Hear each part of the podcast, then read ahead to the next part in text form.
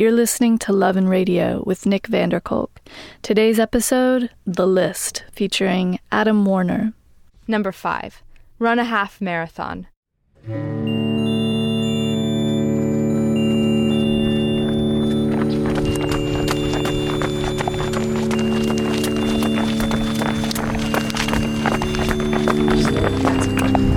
how often do you do you run? Uh, this past week has been really bad, but usually I try to go at least like three times a week.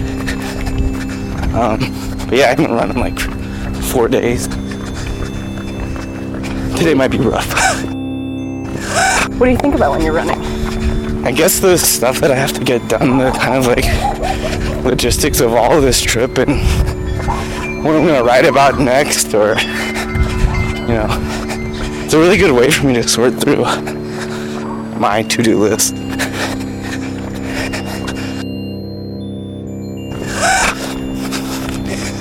And have you ever been a runner? No, I'm not a runner. This must be love. yeah, it definitely is love.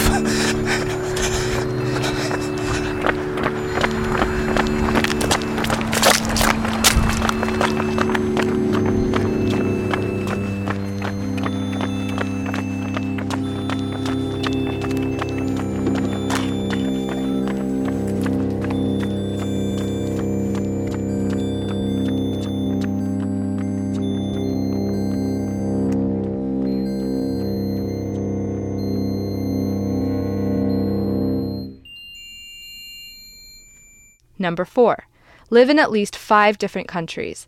So far, I've only got Canada and Korea. Megan and I met in 2007 on a friend's roof. Where was this? This is in Seoul, South Korea. Um, why were you there? uh, she and I were both uh, English teachers. Our mutual friend, whose name is Joanna, I met Joanna my first day in Korea, and I mean, from the second day, she started talking about her best friend that was coming over to, to live and teach. From the beginning, said, You can't date, you can't date, you're not allowed to date this girl.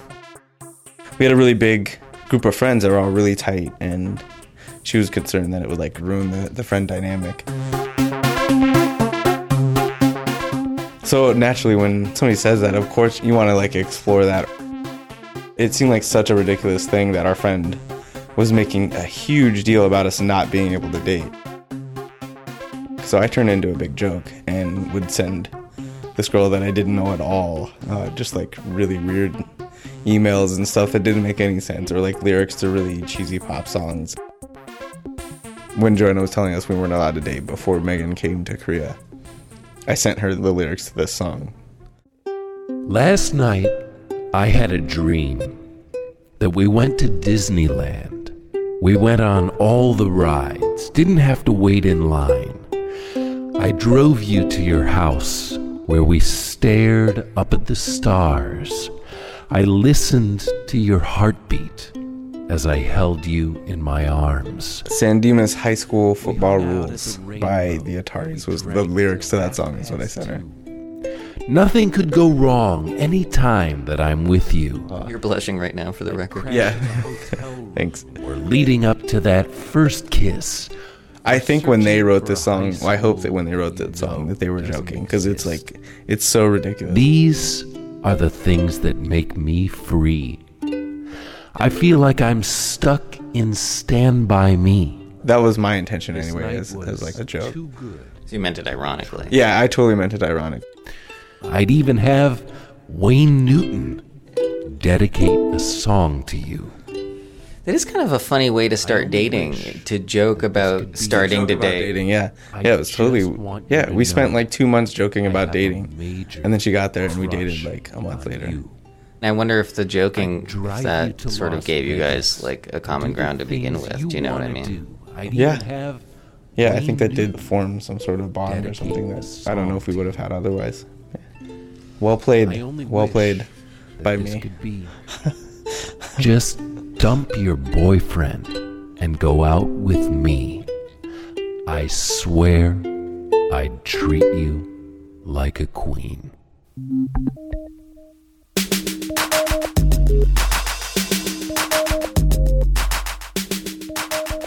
she liked wearing dresses a lot.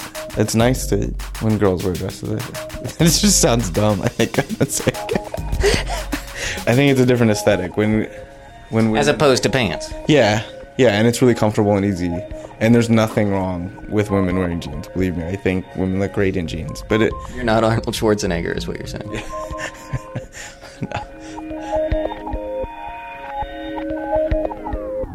I, I mean, I saw her pictures and stuff, and I knew that she was pretty, but I don't know.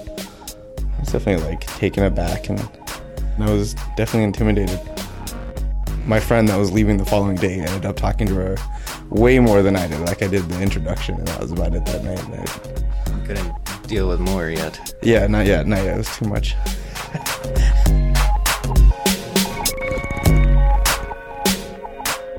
we had the we went on like our first real date i guess you could call it it was still like in a group setting um so but we we sort of like we split off at the bar and she and i just split a, pitcher of whatever terrible beer that they serve in korea. And i don't know. I think after that night both of us were were fairly certain that we actually we liked each other and wanted it to like be something. Yeah it was it was really natural. You say that as though she was your first girlfriend, like the the vagaries of nature were at play. I'm I'm just I think I'm largely confused by women, but uh no, it wasn't I mean I've dated other people before and it it just didn't it didn't feel the same. It didn't feel the same. How did it feel different? I, it just I don't I had that like uh oh moment or or whatever you want to call it when we would hang out and that that's to me signaled that you know this might be more than just a casual dating relationship.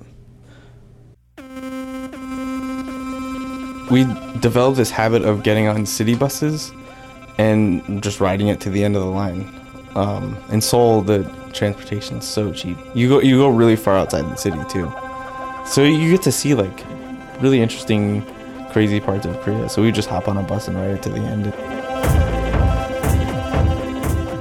Megan found a brochure for this place called the Eight Wonders of Danyang. They play it up like it's it's a huge deal.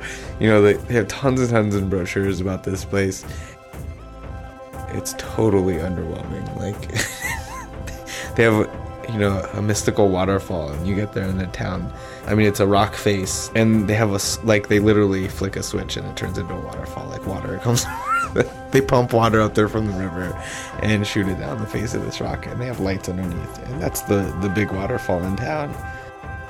They had a crossbow range there. It was an actual crossbow that you could shoot at balloons.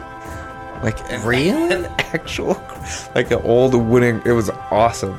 It was so awesome. So I won Megan like a, I don't know, stuffed bear or something stupid. That's incredibly dangerous. It was so sketchy. It was great. There were no tourists there. There were like two hotels, and one of them had holes in the roof, and it's just So that was your place only. yeah. I think that was like our one year anniversary, or I don't know. We just decided that was our anniversary time. So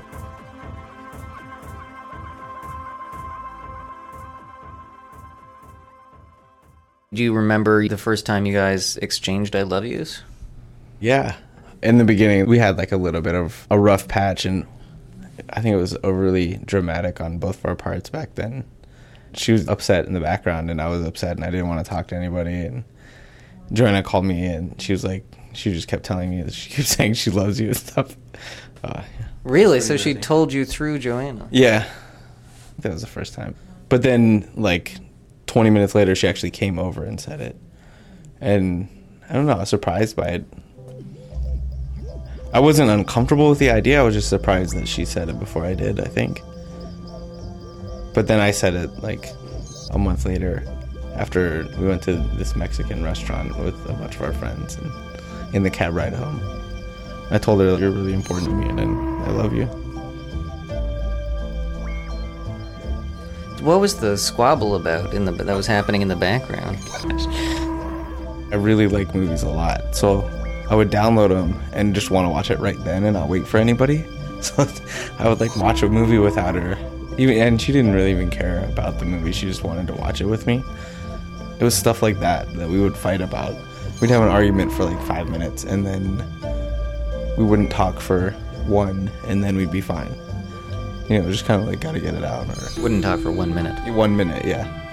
Just be quiet, and then That is the shortest silent treatment I've ever heard. our fights were really sad. We didn't have like epic blowouts where people are like throwing stuff.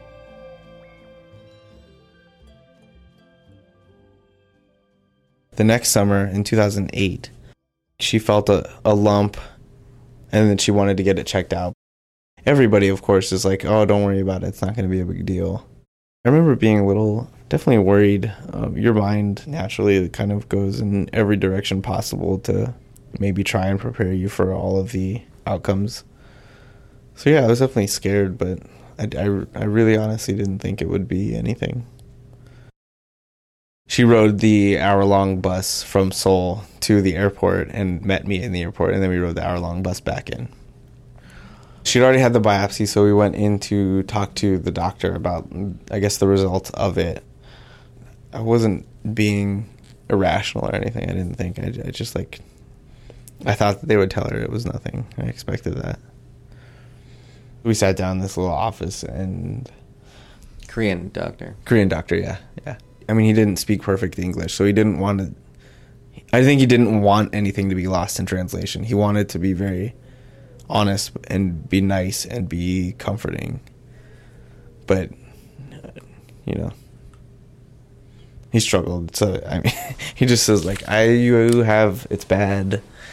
This is not good. You have like uh, you know, I yeah." He kind of danced around it for a second and then just said it. You have breast cancer. And he, yeah, we just.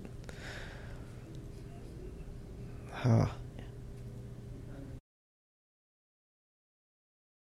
She immediately went into the I have to know everything about this mode, so I'm fully prepared for it and I have control over this. Right that second, or Right that second, it was like a switch. She her head didn't drop. She was just like instantly, okay, I'm gonna deal with this now, and this is how we're gonna do it. yeah. wow. I, and I was trying to find something to throw through his computer. She wanted some time with the doctor alone to sort of discuss what it meant and you know what kind of treatment and how severe it was and all of that. And I just, I just like sat in the lobby and I don't know, went kind of numb really. And What was going through your head? I don't know how unfair it was or how frustrating it was that that happened to her. And yeah, just how unfair it all was, I think. So after she was done with the doctor, we went downstairs and had to pay for all of like the x-rays and all that stuff. And then we left and went and sat outside for a while while she called uh, her parents and I called my parents. What did you say to your parents? I think I just said Megan has breast cancer and yeah, that was probably it. And do you remember what your parents said? I think they were pretty stunned and like they they just said like it'll be okay. I was just thinking that we had to leave Korea as soon as possible for treatment and all that. Yeah. But yeah, she went back to Petrolia and I moved back to DC. Wait, so she was in Canada. You weren't even in the same country. No. No. It yeah, it, it was not easy at all. I had to fly to Detroit and either rent a car or get picked up and then drive across the border and get hassled by the border guards and then drive another half hour to her house. Healthcare in Canada is awesome and healthcare in the States is really good if you have a job that will pay for your healthcare and I didn't have that so she couldn't move here.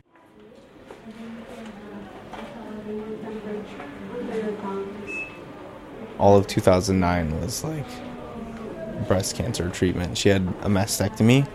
When they were doing that, they found more cancer cells in the lymph node in her armpit, so they removed like all of the lymph nodes, mostly as a precaution. They they wheeled her into the room, and I just like walked in. I don't. I'm I'm sure that they wanted us to like, you know, be patient about it and let her come out of whatever drug-induced fog that she's in because of sedatives or whatever. But yeah, I don't know. I'd had enough waiting at that point. I just sort of like walked into the room and made sure that she was all right.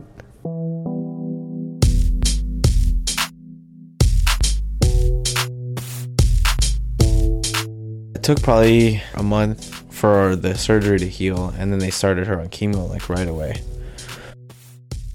It's pretty intense round of chemo. Her fingernails turned really yellow, and all, some of them almost came off, which is pretty normal for it. It's it's gruesome and it's awful. And And she dealt with it. Oh, she definitely, she more than dealt with it. She documented the whole thing in a blog. That was just like a really straightforward, honest approach to what happens when you're young and you deal with breast cancer. She couldn't find this on her own.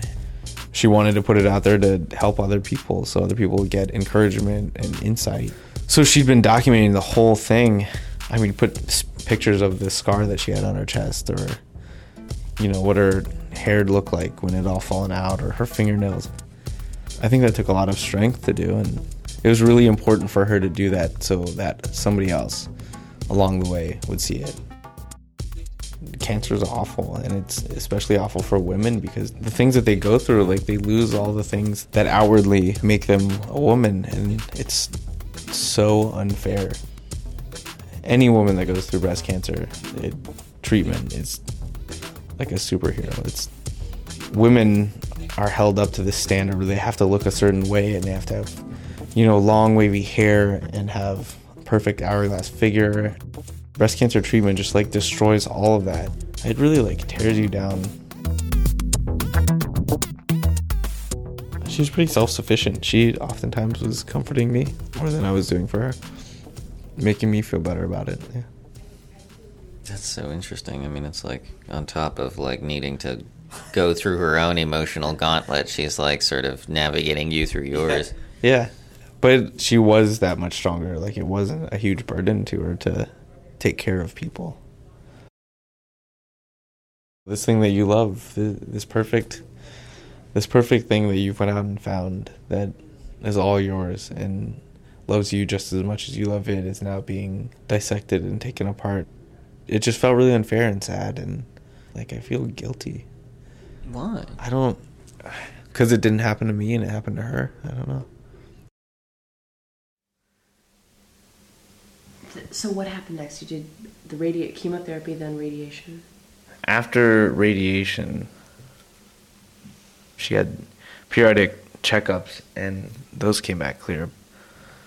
Her hair started growing back, and she was really excited to have haircuts and like get a job. And last winter, even uh, she and I came out here. Uh, my parents live in an RV, and we're camping on the beach in San Diego. And she came and spent San Diego and met all of my family out here, and it was a great trip. Yeah.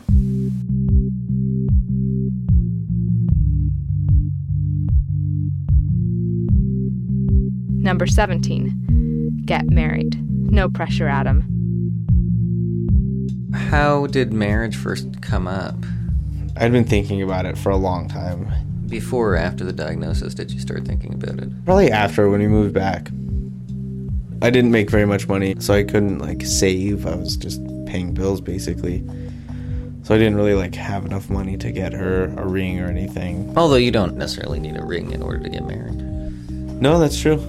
But you search your whole life for like the perfect person. You know what I mean? Like your other half. And I found that. I wanted like everything to be perfect for her.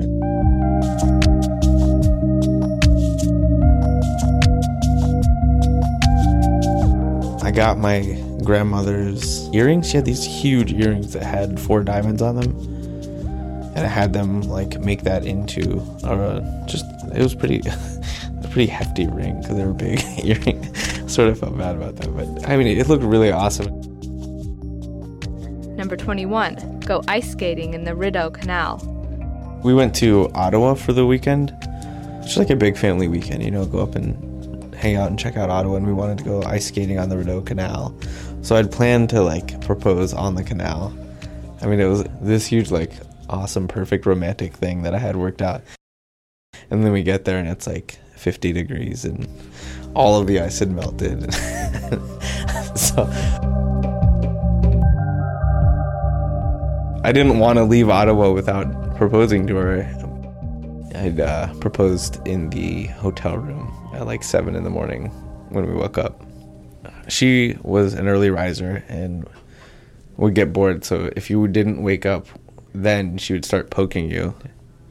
But I tricked her into getting me a water bottle. Told her I was really thirsty and wanted some water, and uh, she's like, "What? You're just as far as it from the water as I am. You can do that yourself." And I was like, "I don't feel like it." So, That's so lame. Yeah, I know it was really weak. I, like it was the best that I could do on the spot. She came back in with a water bottle, and I had I like put it on her pillow, and she's, "What is that?" It's a ring. She's like, "Well, what is it? What's the what's it for?" Well, it's for you. Will you marry me? You're an idiot.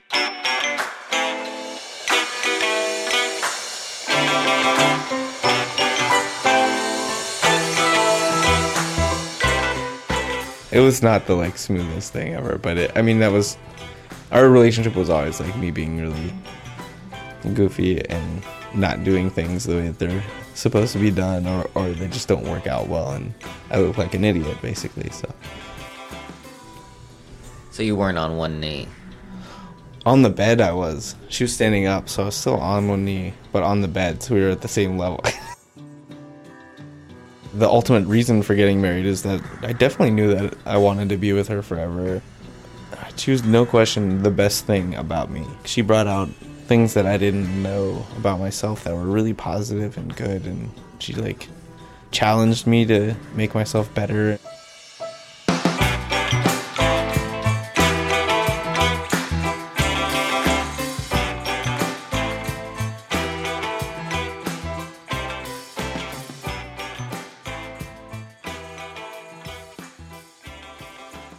Number 11. Complete the weekend to end breast cancer, six kilometer walk in Toronto.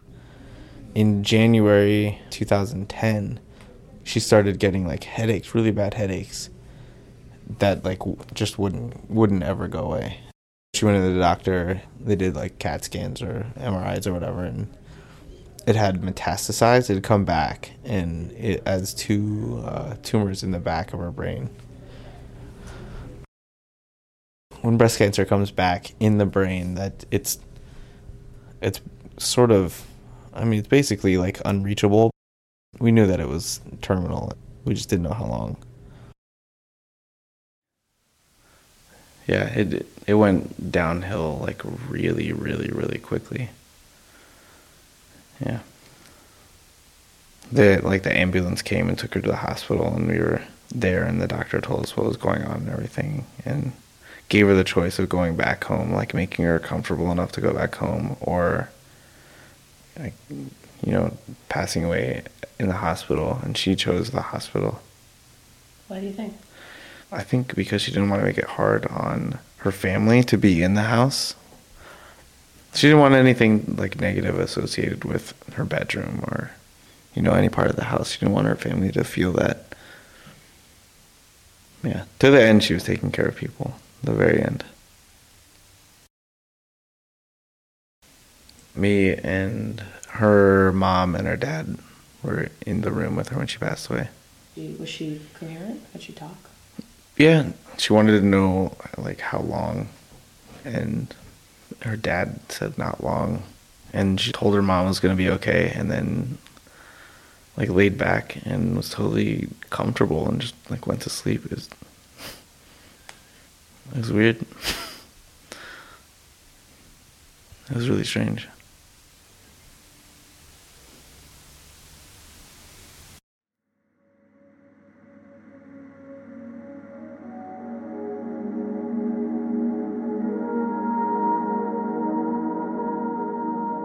I read your most recent blog post and I was like, wow, like I was thinking something along the lines of like I can identify with like a fraction of a fraction of that feeling. Do you know what I mean? It was like cuz I felt like it's like the worst possible breakup times 1 billion. Yeah, I actually thought something similar when I was trying to quantify the feelings or whatever, but this is different. This is very, very. I mean, I don't want to diminish what it's like to go through a breakup because that that does suck, but this is like really insanely tangible pain, like physical. Like my stomach. I remember right when she passed away, I remember not being able to stand up. I was like bent over sobbing and not being able to like right myself. I, it was, I couldn't stand up because it like hurt so bad. It like that literally feels like being crushed, getting hit by a bus, being run over by a train. It's instantly leveling. yeah.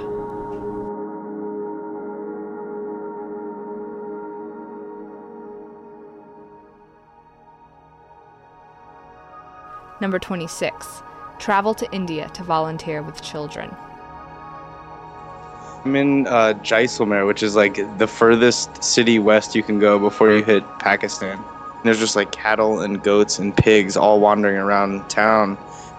Every couple of weeks, a few guys will come out and round up a whole bunch of pigs, like 10 of these pigs, and put them in a net and uh, haul them off to the bigger hotels that are outside the city for the tourists and foreigners ham and bacon in the morning. It sounds like there's people outside pulling the skin off an animal. It's it's the most blood curdling squeal I've ever heard. I didn't know pigs had it in them. They literally live in the sewer system, the the open thing. They spend all of their time rooting through the sewers. It's uh, it's a, a pretty gross cycle of food, I would think.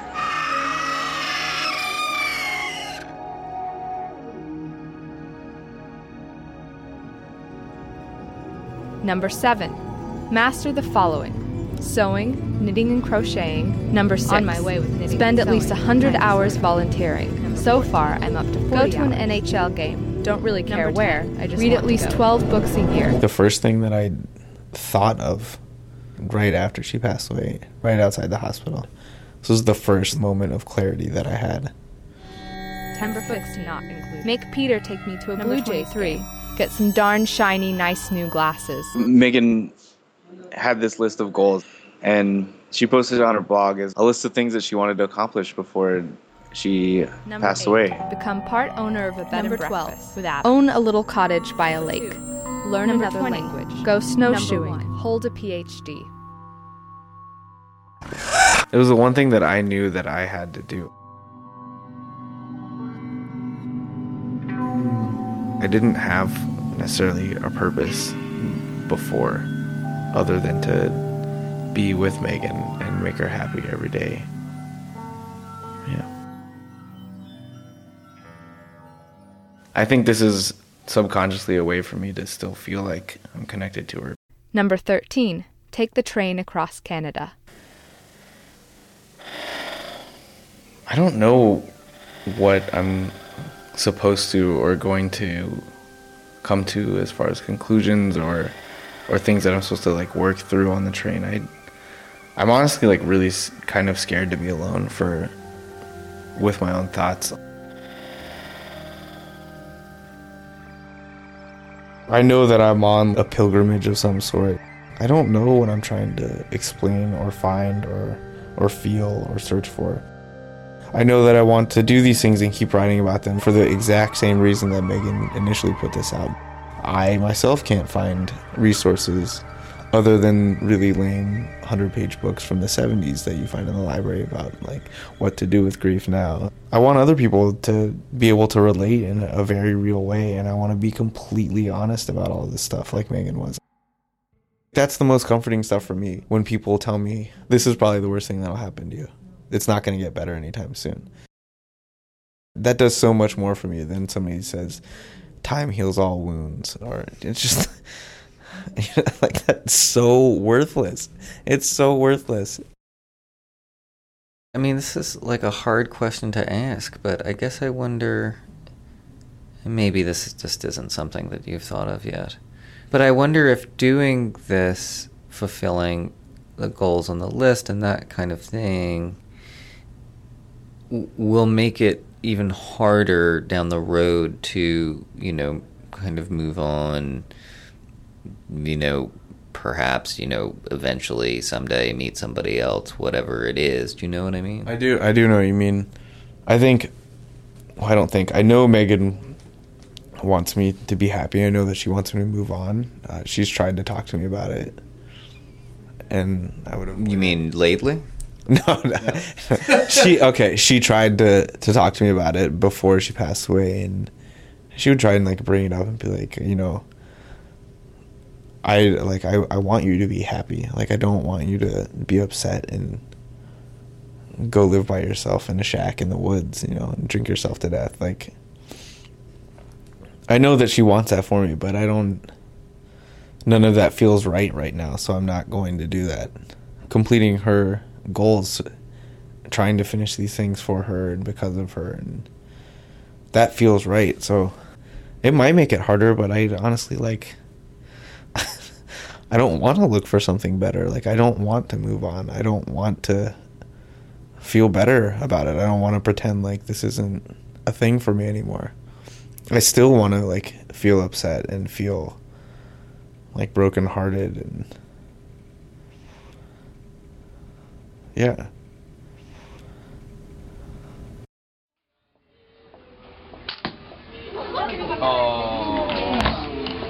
Too much pressure, Adam? Too much pressure. Too much pressure?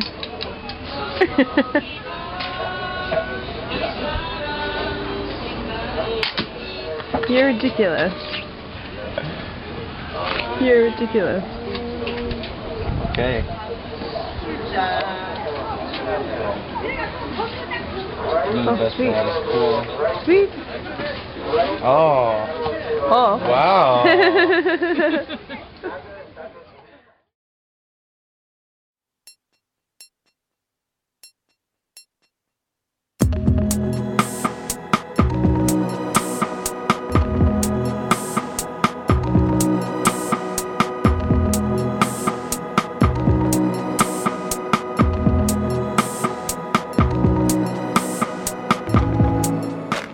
You've been listening to Love and Radio.